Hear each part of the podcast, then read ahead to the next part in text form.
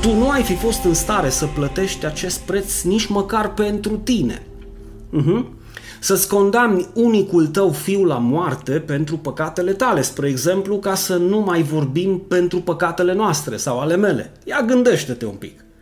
Dar vezi tu, asta ne deosebește de Dumnezeu. Nu doar faptul că noi suntem păcătoși și El este sfânt, ci și faptul că El este bun și noi suntem răi.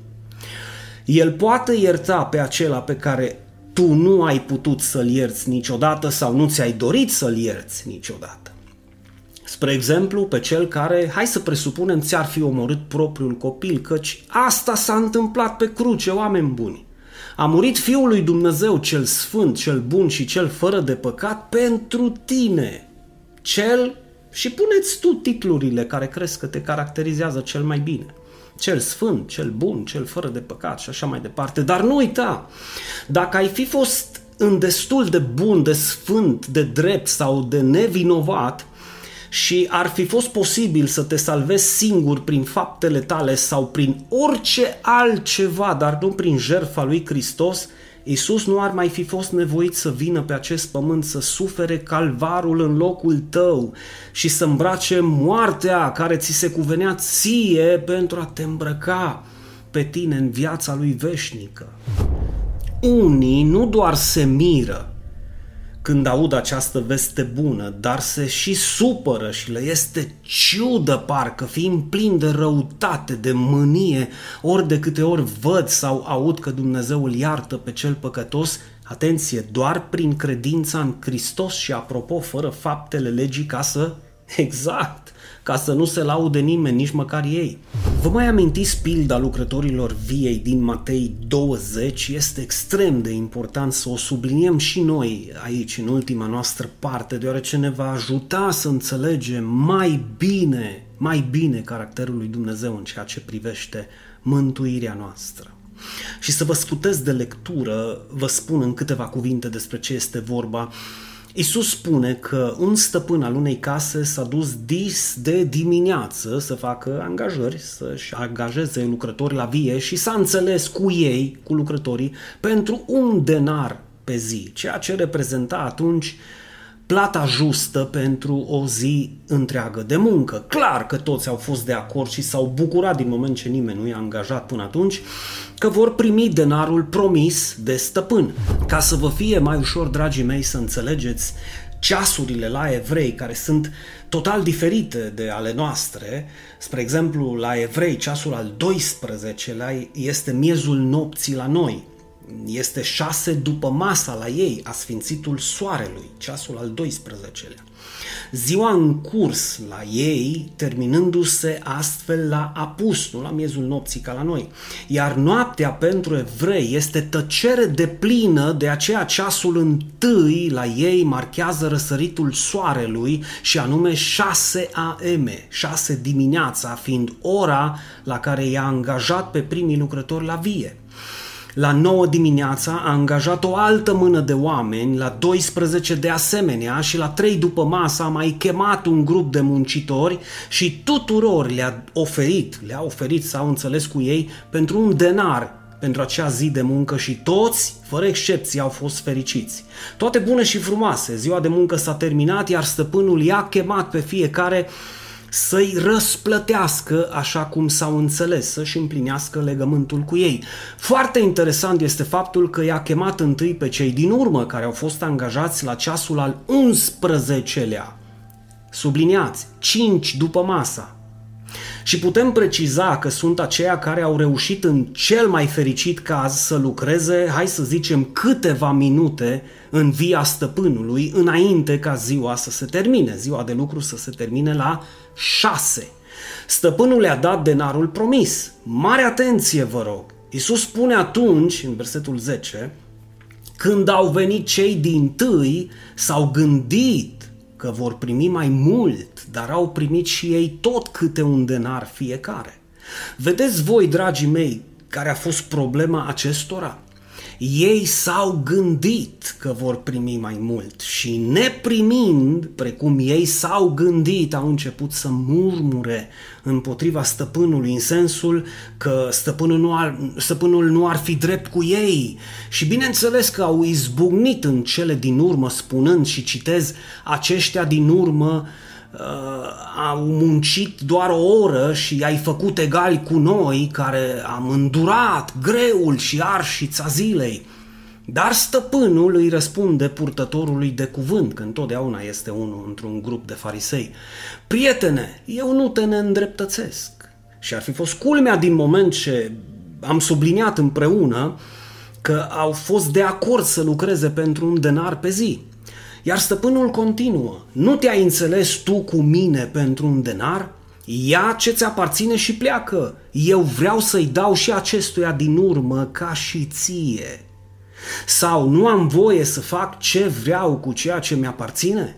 Sau ochiul tău este rău fiindcă eu sunt bun? Ochiul tău este rău fiindcă eu sunt bun nu înseamnă altceva la ei decât ai tu vreo problemă cu faptul că eu sunt bun?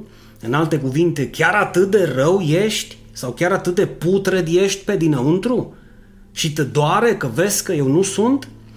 Acum, dincolo de vie, prieteni, dincolo de lucru sau denari, Iisus dorește să ne descopere bunătatea stăpânului nostru, bunătatea lui Dumnezeu, care, precum sper că ați înțeles, El și-a propus să ofere același denar, aceeași viață veșnică, atât pentru cei ce vor să slujească toată viața lor, cât și pentru cei care nu au reușit să ajungă nici măcar în via stăpânului și ziua s-a încheiat. Prețul plătit de apost- pentru apostolul Pavel, care și-a dedicat întreaga lui viață din ziua în care mergea pe drumul spre Damasc și până când a fost decapitat de către împăratul Nero, este același preț care s-a plătit și pentru tine și pentru tâlharul de pe cruce care nu a avut nicio faptă bună, deoarece jertfa lui Hristos poate acoperi de la câteva păcate până la toate păcatele lumii. Iar fără această jertfă nimeni, absolut nimeni nu poate fi mântuit. Iar în concluzie, deoarece toți am păcătuit, singurul mod pentru a fi iertați de toate păcatele noastre a fost este și va fi prețul plătit de Hristos. Oameni buni, din moment ce viața veșnică se primește doar prin credință, orice altceva vei adăuga la această credință va constitui și subliniază păcatul tău de neiertat în fața lui Dumnezeu. Păi din moment ce nu ai cum să fii mântuit decât dacă îl crezi pe Hristos pe cuvânt, atâta timp cât tu continui să nu crezi că oricine trăiește fizic și crede în Hristos nu va muri spiritual niciodată, deoarece mântuirea este darul lui Dumnezeu și e fără fapte ca să nu se laude nimeni, Atâta timp cât nu vei crede aceste adevăruri, vei rămâne în întuneric și din nefericire îi vei conduce și pe alții în aceeași groapă. Dacă există speranță, da, dragul meu, și ești exact în locul unde poți să o auzi, atât pentru tine cât și pentru toți ceilalți care cred această erezie, care ar putea să facă ceva pentru a fi mântuiți. Știți că pe Cristocentrica vorbim și vestim adevărul necenzurat – al Sfintelor Scripturi despre viața veșnică, așa că cască bine urechile. Ce trebuie să faci? În primul rând, crede-L pe Dumnezeu pe cuvânt. Acceptă adevărul că ești un păcătos, om rău și oricât te-ai fi străduit până acum, te-ai convins singur că nu ai cum să fii găsit nevinovat în fața lui Dumnezeu în baza legii și împlinirii legii. Numărul 2. Crede că lucrarea de mântuire a fost făcută cu desăvârșire și totală și încheiată de Hristos Iisus Fiul lui Dumnezeu. Acceptă prețul plătit integral pentru toate păcatele tale și pentru toată condamnarea ta de către Iisus. Crede că atât voia cât și lucrarea lui Dumnezeu este să credem în Hristos Iisus.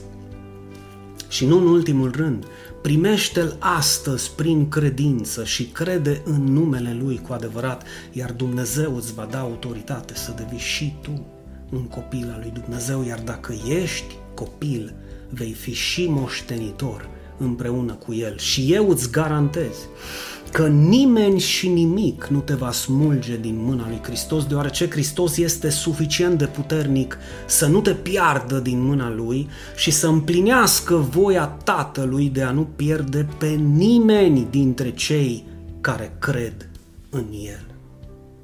Și spre final, acceptă adevărul că acest dar este pentru oricine și nu doar pentru tine și unește-te împreună cu mine la această cauză de a da mai departe această veste bună tuturor.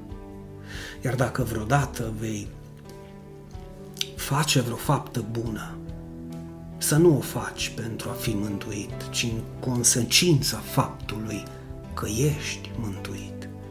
Și să nu mai ridici piatra niciodată împotriva celor care nu fac sau nu vor face faptele pe care tu le faci.